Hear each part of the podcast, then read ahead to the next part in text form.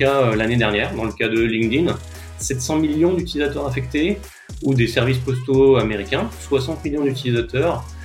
Et dans ces cas, les attaquants ont identifié des API qui pouvaient être manipulées d'une manière non attendue. On a vu beaucoup dans d'autres projets, il y a des raccourcis qui sont faits par des développeurs qui utilisent un modèle de données interne à l'application qui, lui, est exposé un à un à l'extérieur. Donc, à chaque fois qu'un développeur rajoute des informations pour un nouveau feature, par exemple, une nouvelle fonctionnalité dans une API, les informations liées à cette fonctionnalité sont automatiquement exposées sur toutes les API qui utilisent le même modèle de données. Et il faut aussi être conscient, alors qu'à présent, la cause principale des violations des données est toujours attribuée à des attaques contre des failles BOLA. Donc c'est pour ça, cette raison-là que BOLA est toujours le numéro 1 sur la liste OWASP. Bonjour et bienvenue dans ce nouvel épisode d'XLM&Co, le podcast d'Excellium Services. Au programme aujourd'hui, la sécurité applicative des API, de leur implémentation à leur sécurisation en passant par leur vulnérabilité. La conversation que vous allez écouter est menée par Julien Ehrhart. S'appuyant sur 15 ans de développement professionnel de logiciels et d'architecture d'application avec un état d'esprit de sécurité continue, Julien est maintenant le chef d'équipe du département intrusion et sécurité applicative chez Excellium Services. Il conseille les entreprises pour exécuter efficacement des tests de pénétration et des évaluations de sécurité afin d'augmenter leur posture de sécurité. Pour discuter du sujet des API avec une orientation sécurité, il a convié Georges Berscheid et Tim De Boeck. Georges Berscheid est le cofondateur et CTO de Mpulse, un spécialiste du routage télécom et des micro-paiements, et de Finologee, le premier opérateur de plateforme financière numérique du Luxembourg. Il a ouvert la voie au fintech Made in Luxembourg en lançant et en dirigeant une variété de sociétés et de produits au cours des 15 dernières années. Quant à Tim De Boeck, il est architecte de solutions chez Noname Security. Il conseille les clients sur leurs meilleures pratiques en matière de technologie et de processus pour atténuer les risques provenant des applications et des API. Avant Noname Security, Tim a occupé des postes similaires chez Palo Alto Networks et IBM, avec 25 ans d'expérience dans la sécurité informatique et l'architecture de sécurité d'entreprise. Avant de passer le micro à Julien Ehrhart, je vous rappelle que cet épisode vous est présenté par Excellium Services, acteur de la cybersécurité pour la résilience des organisations. Bonne écoute. Bonjour à tous. Pour ce podcast orienté sécurité applicative, nous allons aujourd'hui parler des API avec une orientation sécurité. On va parler des API qui ont été touchées par des vulnérabilités et du retour d'expérience que l'on peut avoir pour leur implémentation et leur sécurisation. Alors, qu'est-ce que c'est une API ? C'est une interface de programmation, ce qui veut dire qu'avec sont un peu les boutons et les écrans qui peuvent permettre à une personne ou un système extérieur d'interagir avec ces applications. C'est un concept qui a quasiment toujours existé dans l'informatique, mais qui se développe énormément avec le web. C'est pour cela que lorsqu'on parle d'API, on sous-entend souvent que ce sont des API web, et donc ça sera la thématique principale de ce podcast. Les API sont utilisées par les sites web modernes, les applications mobiles et les communications de machine à machine. Elles peuvent être utilisées comme ça par plusieurs types de clients. En même temps, cela permet de proposer différentes expériences front-end tout en réutilisant le même back-end. Peut-être que vous développez vous-même vos API pour exposer vos services, que ce soit pour monétiser un produit en raison d'une contrainte réglementaire, notamment avec PSD2 ou l'open data. D'autres fois, vous êtes contraint de déployer un produit qui expose des API sans vraiment savoir quelles informations y transitent. Je suis accompagné aujourd'hui de Georges et Tim, avec qui nous allons partager quelques expériences autour de ce sujet. Georges, je te laisse te présenter. Oui, bonjour, je m'appelle Georges Berscheid, je suis le cofondateur de Finologee et je suis responsable pour tous les aspects techniques IT de l'entreprise. Finologee est un prestataire IT surveillé, donc on est régulé par le régulateur des services financiers du secteur financier au Luxembourg et nous proposons principalement des services liés au paiement et du KYC dans un modèle SaaS.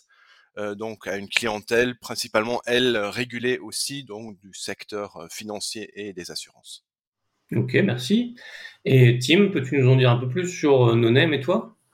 Oui, bien sûr. Merci, Julien. Je suis Tim De Boeck, architecte de solutions chez Noname Security. Et notre société offre une plateforme de sécurité API qui aide à gérer le risque introduit par des infrastructures applicatives API.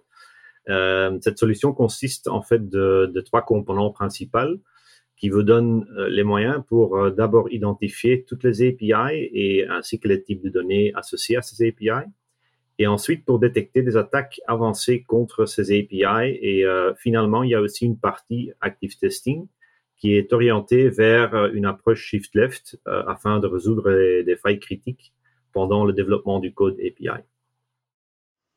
Ouais, bah effectivement. Donc, puisqu'on parle d'attaques sur les API, on va parler un petit peu des événements qui ont eu lieu ces dernières années, même ces derniers mois, et de leurs conséquences. Plusieurs de ces attaques, notamment, ont ciblé des banques et des applications mobiles. Tim, quel est votre retour d'expérience par rapport à ce profil d'attaque ? Eh bien, en fait, Noname a récemment commandé une étude chez un white hat hacker aux États-Unis afin d'obtenir une vue, disons, indépendante sur la sécurité des API bancaires aux États-Unis. Et cette personne-là, pendant ses efforts, elle a quand même découvert pas mal de failles dans des applications, en fait, qui sont finalement des failles qui permettent de l'abus ou de la fraude financière.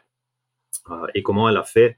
Elle a en fait du reverse engineering sur des applications mobiles en utilisant une technique qu'on appelle man in the middle. Et cette technique permet en fait d'obtenir les commandes API qui sont utilisées pour conduire des transactions bancaires. Et de cette façon-là, elle a trouvé que presque tous ces API testés étaient vulnérables à des attaques assez graves, style BOLA ou Broken User Authentication, qui permettent en fait l'attaquant de faire des transactions frauduleuses sur des comptes d'autres utilisateurs. Donc là, je pense on a une risque assez profond, certainement dans ce monde-là, et c'est là en fait où on essaye de trouver des solutions en informant nos clients sur les risques et les solutions disponibles. Ouais, effectivement. Parfois, ce sont des vulnérabilités, comme tu disais, dans des applications mobiles qu'on considère qu'ils sont, entre guillemets, cachées. Elles sont cachées parce qu'elles n'ont pas pour vocation d'être utilisées en direct par les utilisateurs. Or, comme tu viens de l'expliquer, il est tout à fait possible d'utiliser des techniques de reverse engineering pour les découvrir, les exposer et en abuser. Il y a donc des API qui sont mises en place pour des besoins spécifiques, parfois avec une authentification. Elles peuvent être publiques ou privées et elles peuvent parfois avoir une protection ou une surveillance qui sont insuffisantes et qui peuvent amener une exposition de données. C'était typiquement, il y a eu le cas l'année dernière, dans le cas de LinkedIn, 700 millions d'utilisateurs affectés ou des services postaux américains, 60 millions d'utilisateurs. Et dans ces cas, les attaquants ont identifié des API qui pouvaient être manipulées d'une manière non attendue. Ce qui veut dire que le format de la requête utilisée ou le nombre de requêtes par seconde n'était pas cohérent par rapport à ce qui était attendu, à la base de référence, à l'utilisation normale de cette API. C'est un peu comme quand on utilise une plateforme pour récupérer des informations sur la livraison de son colis. On rentre un numéro, ça interroge une API. Ça, c'est un comportement normal de le faire une fois, peut-être quelques fois par jour si on est pressé et qu'on attend son colis. Mais le faire d'une manière automatisée avec plusieurs milliers de demandes par seconde, on se rend compte que c'est forcément quelque chose qui est derrière une attaque, possiblement, qui a pour but de récupérer des données. Donc, ce type d'attaque-là, c'est ce qu'on appelle du scrapping de données, où l'attaquant va être capable de reconstituer entièrement des listes d'utilisateurs, des listes d'emails, je disais des listes de colis dans cet exemple-là, ou d'absorber l'intégralité d'une liste de produits et de prix d'un site de e-commerce, par exemple. Ces attaques peuvent avoir des conséquences financières pour les sociétés, avec des sanctions qui peuvent être données par la CNIL en France, dans le cadre notamment de la RGPD, ou par son équivalent britannique, et on peut citer le cas de British Airways, qui a dû payer 200 millions d'euros en 2019 pour sécurisation insuffisante de ses API. Et dans ce cas-là, les attaquants avaient pu voler des informations sur les vols, donc les avions, les moyens de paiement, les coordonnées des clients, et c'est loin d'être un cas isolé. Georges, peux-tu nous dire quelles étaient les causes et conséquences dans le cas de la plateforme sociale Parler, par exemple ? Oui, merci Julien. Oui, c'est Parler, non, à l'américaine Parler, est un réseau social américain de microblogage qui avait fait l'année dernière, c'est un fait qui m'a beaucoup marqué, une apparition dans la presse à cause de son rôle dans l'organisation de l'assaut du Capitole par les partisans de Donald Trump. Donc, c'était en janvier de l'année dernière. Donc, Parler a été victime d'une attaque d'extraction de données massive de son site, justement par les mécanismes que tu viens de décrire, suite auquel AWS, donc qui était leur hébergeur, a fermé complètement leur compte d'hébergement et les applications mobiles ont également été enlevées des sites Apple et Google. Donc, il y a eu des conséquences assez importantes pour Parler. Mais voilà, qu'est-ce qui s'est passé exactement ? Il y a des activistes suite aux événements du 6 janvier 2021, qui ont réussi à télécharger un grand nombre d'informations directement par l'API de Parler, donc par du reverse engineering, en regardant comment l'application mobile a utilisé ces API. Ils ont constaté qu'il y a certaines API n'utilisaient pas d'authentification du tout, donc les API étaient accessibles publiquement et qui permettaient de télécharger certaines informations, notamment des vidéos et des images. D'autres API avaient bien une authentification, mais étaient vulnérables à une attaque BOLA, donc une Broken Object Authorization attaque. Et on a vu que les attaquants, les activistes, ont réussi, avec le compte d'un utilisateur, de télécharger grand nombre d'informations d'autres utilisateurs qui ne les concernaient pas directement. En plus de cela, il n'y avait pas de rate limiting en place, donc ce qui permettait aux activistes de scraper le site complètement en très très peu de temps. Donc on a vu dans les résultats qu'il y a aussi les métadonnées des images et des vidéos qui n'étaient pas supprimé, donc on voyait bien dans les images qui pouvaient être téléchargées, qu'il y avait les informations sur la géolocalisation qui étaient toujours présentes et qui permettaient donc à identifier où exactement les images, les photos ont été prises avant qu'ils étaient téléchargés sur le site de microblogage. Donc ça permet également à l'FBI qui a fait des analyses suite à cet assaut au Capitole, de savoir où se trouvaient les personnes au moment d'envoyer les photos ou d'envoyer les messages sur ce site de microblogage. Donc, il y a toute une série de bugs de sécurité presque grossiers qui ont permis aux activistes de télécharger un grand nombre d'informations et qui a donc résulté en la fermeture complète du site, au moins pendant quelques mois. Ouais, là, c'est un bon exemple dans le sens où on voit que les attaques peuvent être utilisées de manière, les types d'attaques peuvent être utilisés, exploités de manière individuelle, un problème d'authentification, d'autorisation, la possibilité de faire de l'énumération et de manière combinée. Et ici, on a encore un exemple qui peut avoir des conséquences très graves. Donc, on l'a vu à travers ces quelques exemples, ça peut être du leak de données, la réalisation de transactions frauduleuses, la perturbation d'une activité ou même l'arrêt complet, dans l'exemple de Georges, d'une société pendant quelques mois, voire complètement. Et l'impact peut être également à long terme pour la vie privée des gens, puisque là, le manque de sécurisation des données qui étaient envoyé et puis récupéré à travers cette API fait que il y avait des données personnelles qui étaient également en jeu. Donc, on a vu des attaques sur les API, on en a quelques-unes, mais il y en a un très grand nombre. Donc, comment est-ce qu'on peut justement connaître, apprendre de ces attaques? Comment est-ce qu'on peut s'y préparer? Nous, chez Excellium, par exemple, on travaille beaucoup sur la base du travail qui est fait par la fondation OWASP, qui est connue notamment pour son top 10 des vulnérabilités web, et qui publie également un top 10 spécifique sur les attaques pour les API, donc sur les API. Et pour chacune de ces catégories, c'est assez bien fait. On retrouve des exemples avec des scénarios d'attaque, l'impact du point de vue de la sécurité et des conseils pour se prémunir de ce type d'attaque. On a choisi aujourd'hui de rentrer plus en détail sur trois de ces catégories, qui sont pour la première, les problèmes liés à un manque ou un défaut d'autorisation. La seconde, c'est l'exposition de données de manière non contrôlée. Et la troisième de ces catégories, c'est l'absence ou l'insuffisance des capacités de logging et de monitoring. On va commencer avec les problématiques d'authentification et d'autorisation. Georges, chez Finologee, comment est-ce que vous avez couvert cet aspect-là ? Ouais, merci Julien pour le choix de ces catégories. Donc effectivement, il y a les attaques du type BOLA dont on a déjà parlé, donc Broken Object Level Authorization, qui sont des problèmes d'autorisation, notamment quand un utilisateur authentifié réussit à avoir accès à des objets qui ne lui appartiennent pas.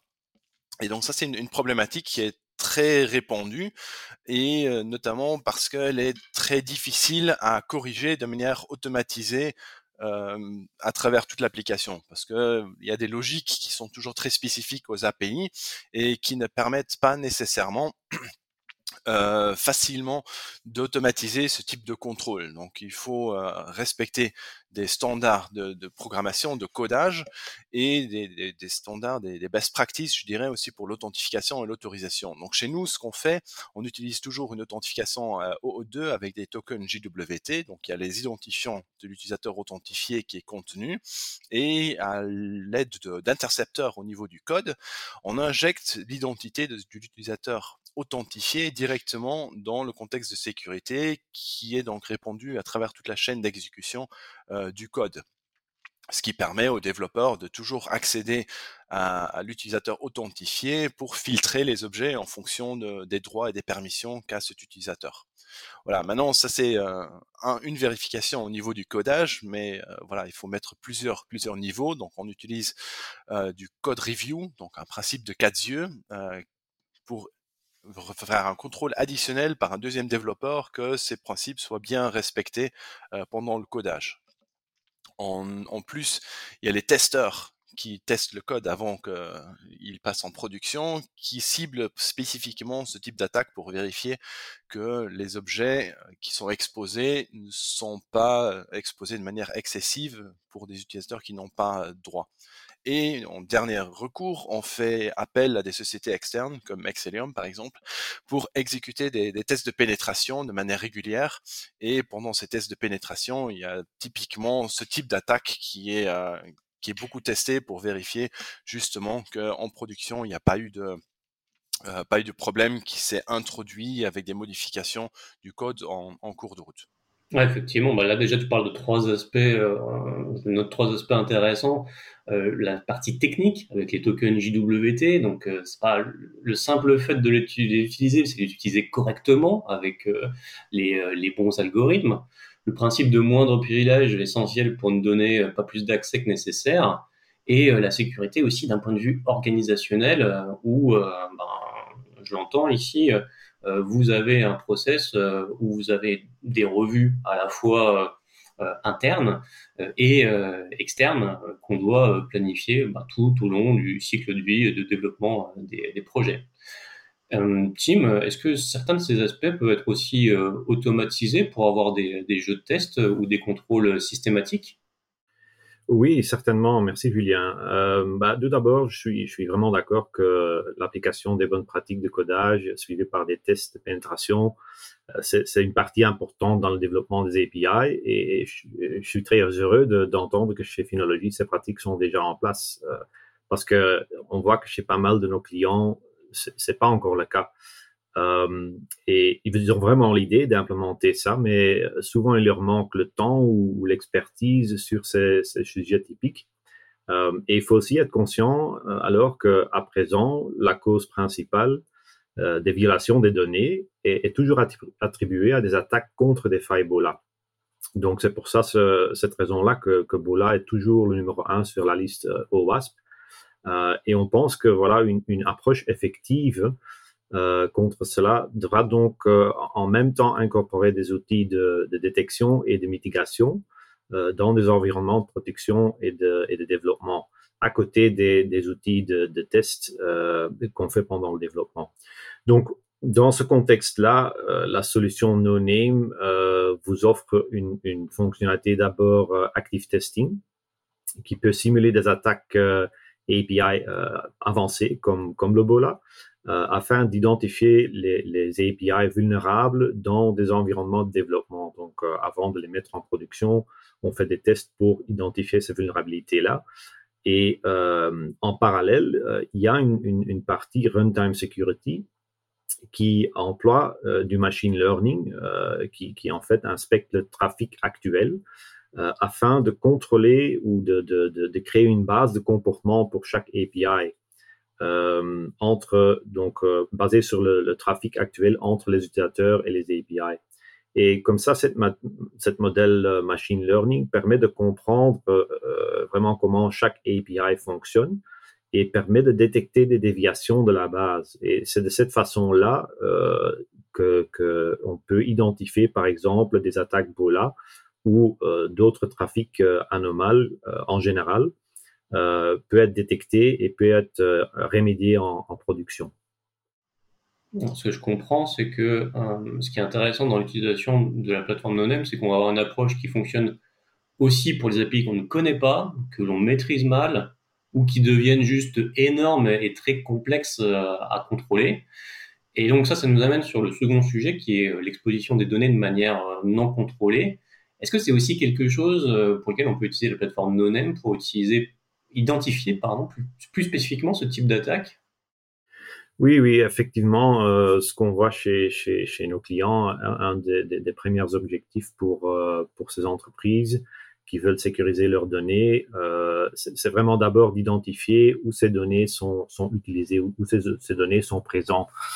Donc aussi dans un contexte API, on veut savoir quel type de données sont échangées à travers chaque API.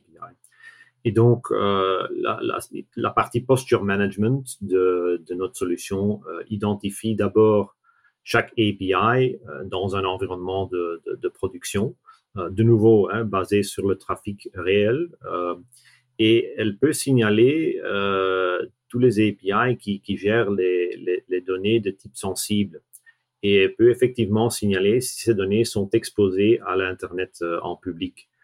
Donc, cela permet d'identifier les API qui posent un risque élevé pour l'entreprise et de vraiment mitiguer ces expositions ou des expositions accidentelles, ce qui arrive aussi dans pas mal de cas. Donc, c'est vraiment important d'avoir cette notion de risque associée parce que c'est sur cette base-là qu'on peut vraiment obtenir une bonne estimation de l'impact d'une attaque ou d'un data breach dans ce cas-ci. Donc, en même temps, la solution Runtime Security de Noname, donc à côté d'identifier tous ces API et d'identifier les types de données, la solution Runtime Security va de nouveau monitorer le trafic actuel et peut détecter des transferts de données excessives sur une période prolongée, qui puisse indiquer une attaque comme par exemple le data scraping où on essaye d'évader des mécanismes de limitation de nombre d'appels.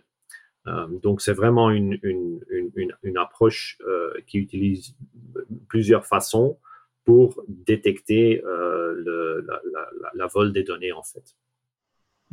Là effectivement il y a deux aspects dont tu parles. J'entends l'aspect classification des API par rapport au contenu qui transite et par rapport à ce qu'on s'attend comme étant public ou privé, et le comportement, qui sont deux aspects qui peuvent être utilisés pour identifier ce type de problème, c'est-à-dire le leak d'informations à l'extérieur. Et du coup, chez Finologee, comment est-ce que vous abordez ces aspects-là au niveau, justement, classification, utilisation d'interface ? Est-ce que vous avez des baselines, des contrôles sur le throttling ? Comment est-ce que vous faites ? Oui, je rejoins Tim sur ce qu'il vient de dire. Donc, la première chose, il faut clairement déjà appliquer le principe du moindre privilège, comme on a dit tout à l'heure, pour éviter que quelqu'un ait des accès à des données qui ne lui appartiennent pas. Et ensuite, il y a un exercice assez manuel pour chaque API pour bien déterminer, ce que Tim vient de dire, pour déterminer quelles données doivent être partagées ou non avec cette API. Et on a vu beaucoup dans d'autres projets, il y a des raccourcis qui sont faits par des développeurs qui utilisent un modèle de données interne à l'application qui lui est exposé 1-1 à l'extérieur. Donc à chaque fois qu'un développeur rajoute des informations pour un nouveau feature, par exemple, une nouvelle fonctionnalité dans une API, les informations liées à cette fonctionnalité sont automatiquement exposées sur toutes les API qui utilisent le même modèle de données. Donc ce qui est vraiment important, c'est de, pour chaque API, définir un modèle de données externe qui n'est pas le même, avec une conversion explicite du modèle de données interne. Ça semble créer un travail additionnel, ce qui est vrai, mais il est difficile de s'en passer parce qu'il y a cet exercice manuel qui doit absolument être fait pour valider et s'assurer qu'il n'y a pas des données qui sont partagées avec une API qui ne lui appartiennent pas. En plus de cela, on utilise également une gateway API qui nous permet de faire du throttling, donc pour éviter qu'il y ait des accès d'API pour faire du scrapping qui sont faits. Donc on limite le nombre d'appels par API selon le modèle, selon les besoins de l'application. Pour éviter qu'effectivement il y a quelqu'un qui commence à scraper un grand nombre d'informations sur une API, ce qui pourrait représenter une utilisation inhabituelle de cette API-là. Donc, c'est un peu les mesures qu'on met en place pour régler les problèmes d'exposition excessive de données. Oui, effectivement, on voit que ce qui n'est pas évident, c'est que on peut avoir différents moyens, différents outils qui peuvent être utilisés de manière combinatoire, redondante, même, je veux dire, en couche, pour justement qu'on ait plusieurs moyens de détecter un comportement malveillant. Et ici, on voit que tout ce qu'on peut mettre en place d'un point de vue solution ou API Gateway, ça permet d'avoir un contrôle toujours plus proche et toujours d'avoir des réactions plus rapides. Mais il reste cependant des cas où les attaques, elles ne sont pas détectées suffisamment rapidement et puis on se retrouve avec ces données publiées dans la nature. Donc, cela nous amène sur le dernier sujet qu'on aborde aujourd'hui, souvent sous-estimé, c'est l'importance du logging et du monitoring qui peut permettre d'identifier des attaques qui sont soit en cours, soit en train de se constituer. Parce que ce n'est pas parce qu'on a quelqu'un qui va faire quelques requêtes et qui va générer quelques erreurs et qui ne va pas arriver à ses fins et qui ne va pas réussir son attaque à un instant T, n'est pas pour autant dans une situation où il est en train de mener une attaque sur plusieurs fronts et il est peu risqué de revenir, d'utiliser des moyens complémentaires lors de son attaque. Et donc, il faut qu'on soit capable de contextualiser justement son attaque et de la prévenir. Et d'ailleurs, je crois que Georges, tu as un exemple d'un client qui a été récemment touché par ce type d'attaque? Oui, tout à fait. On a quelques exemples de clients qui sont touchés par ce type d'attaque et on voit effectivement que tous les attaquants, ils connaissent les moyens de protection des API, donc ils deviennent créatifs pour essayer de les contourner. Et c'est pour ça que c'est important de vraiment, comme tu l'as dit, de faire du logging de tous les appels API avec leurs métadonnées qu'on garde nous dans un registre élastique et qui nous permet de faire des analyses en temps réel, des analyses comportementales sur l'utilisation d'API et qui nous a justement dans le cas concret d'identifier qu'il y avait un comportement inhabituel sur une application d'un de nos clients qui nous utilise pour envoyer des SMS OTP, donc des one-time passwords, lors d'une procédure d'onboarding sur son site. Donc le principe c'est on veut créer un compte et on doit introduire son numéro de téléphone et pour valider que le numéro de téléphone appartient bien à la personne, on lui envoie un message SMS avec un one-time password dedans qu'il faut ensuite ressaisir sur le site internet.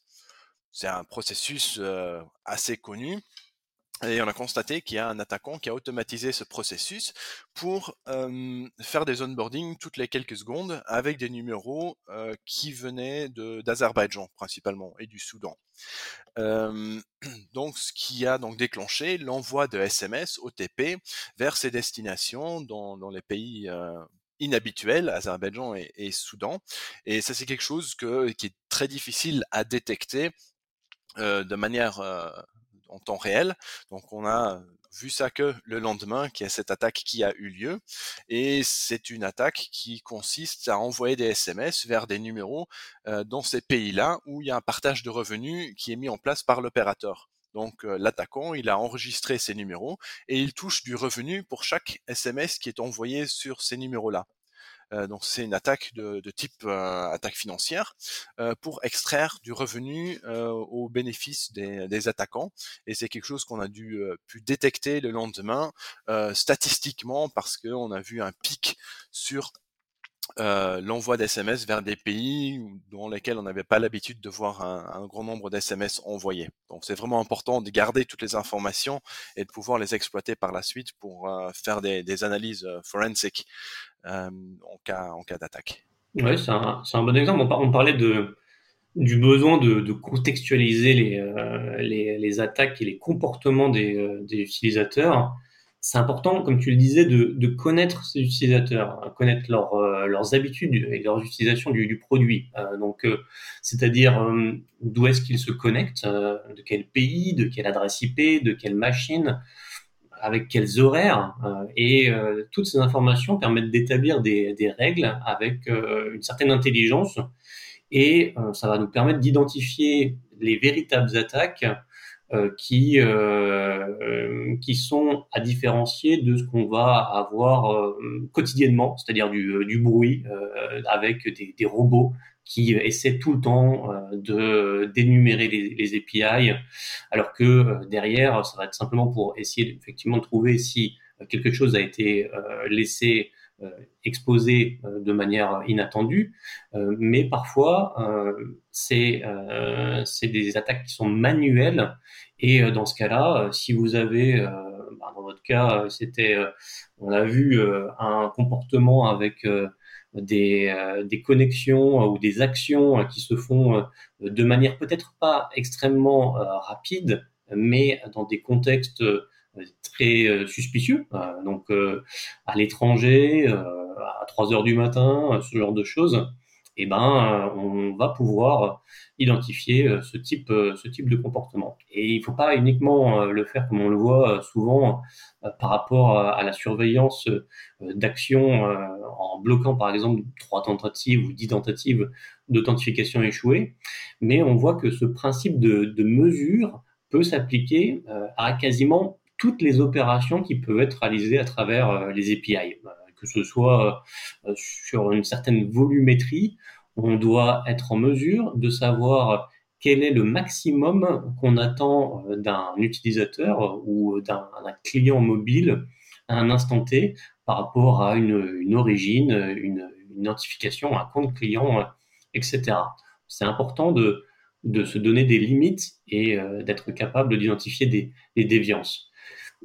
Est-ce que c'est quelque chose que tu constates également chez tes clients, Tim, ce manque de logging pour identifier les événements et potentiellement des attaques ?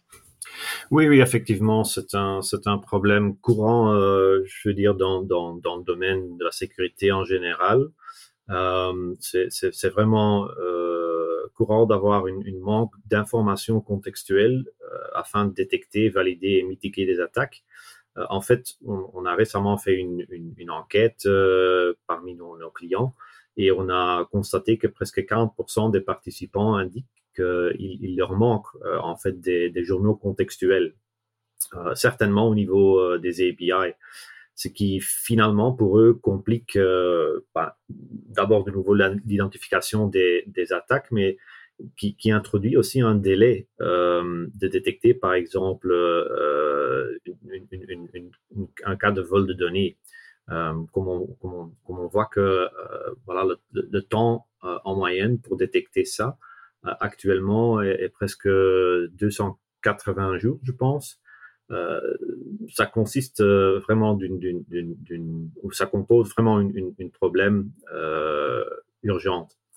Et donc dans ce contexte-là, notre solution est d'abord à identifier des API critiques, mais finalement, l'idée, c'est d'offrir des journaux et des alertes de sécurité détaillées qui incluent l'entièreté de la requête et la réponse pour chaque transaction API, en fait. Donc, ce qui est également important à noter dans ce contexte, c'est que ces journaux-là sont créés d'une manière out-of-band. Donc, ça veut dire qu'on n'est pas dans le flux, on ne peut pas être compromitté. Donc, notre solution, elle regarde, mais elle ne peut pas être attaquée elle-même. Et donc, ça donne un avantage par rapport aux journaux applicatifs qui sont, de l'autre côté, susceptibles d'être compromis. Et donc, là, on peut dire que ça donne une bonne vue, une vue accurate sur ce qui se passe dans un environnement. Finalement, notre solution s'intègre facilement avec des workflows SOC, donc à travers des outils de ticketing, de SIEM, de SOAR, ce qui permet de nouveau aux analystes de faire une investigation corrélée aux alertes venant d'autres solutions dans l'architecture sécurité en total. Oui, là, effectivement, c'est un aspect, le dernier aspect un peu important de ça, c'est non seulement de récupérer les logs. Nous, on voit d'un point de vue sécurité applicative, dans les audits qu'on fait, que c'est souvent sous-estimé l'importance de pouvoir générer des logs au sens applicatif, pas uniquement pour des erreurs, mais pour des comportements, mais aussi de pouvoir les extraire. Donc là, tu as donné deux choses importantes.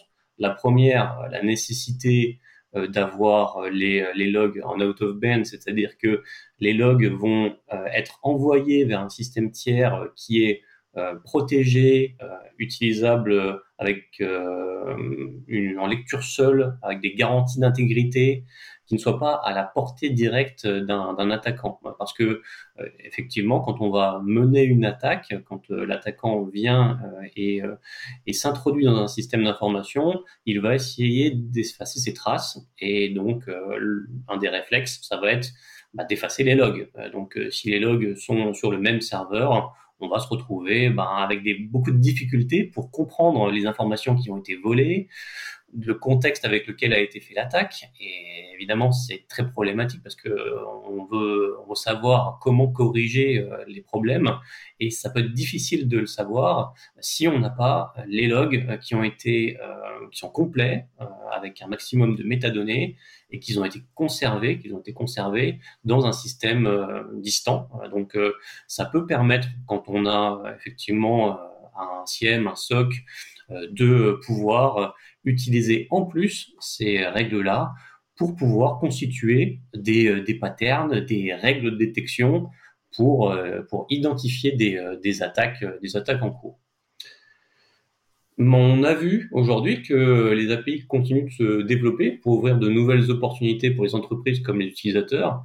Quand cela est possible, il est essentiel de penser à implémenter des mesures de sécurité en amont des développements. Quand ce ne sont pas des API qu'on développe, il faut être en mesure de pouvoir les inventorier et les surveiller. Dans ce cas-là, des solutions type API Gateway, scan automatisé, firewall dédié peuvent aider à ajouter des protections complémentaires. On a vu que des sociétés comme Finologee ont les compétences pour implémenter ces mesures, mais pour d'autres, du conseil ou des solutions comme celle de Noname Security peuvent permettre d'améliorer sa posture. Dans les deux cas, Excellium peut aider à l'implémentation des bonnes pratiques et à l'intégration de solutions spécialisées. Merci Tim, merci Georges pour votre retour d'expérience aujourd'hui. Avec grand plaisir, merci à vous. Avec plaisir, merci.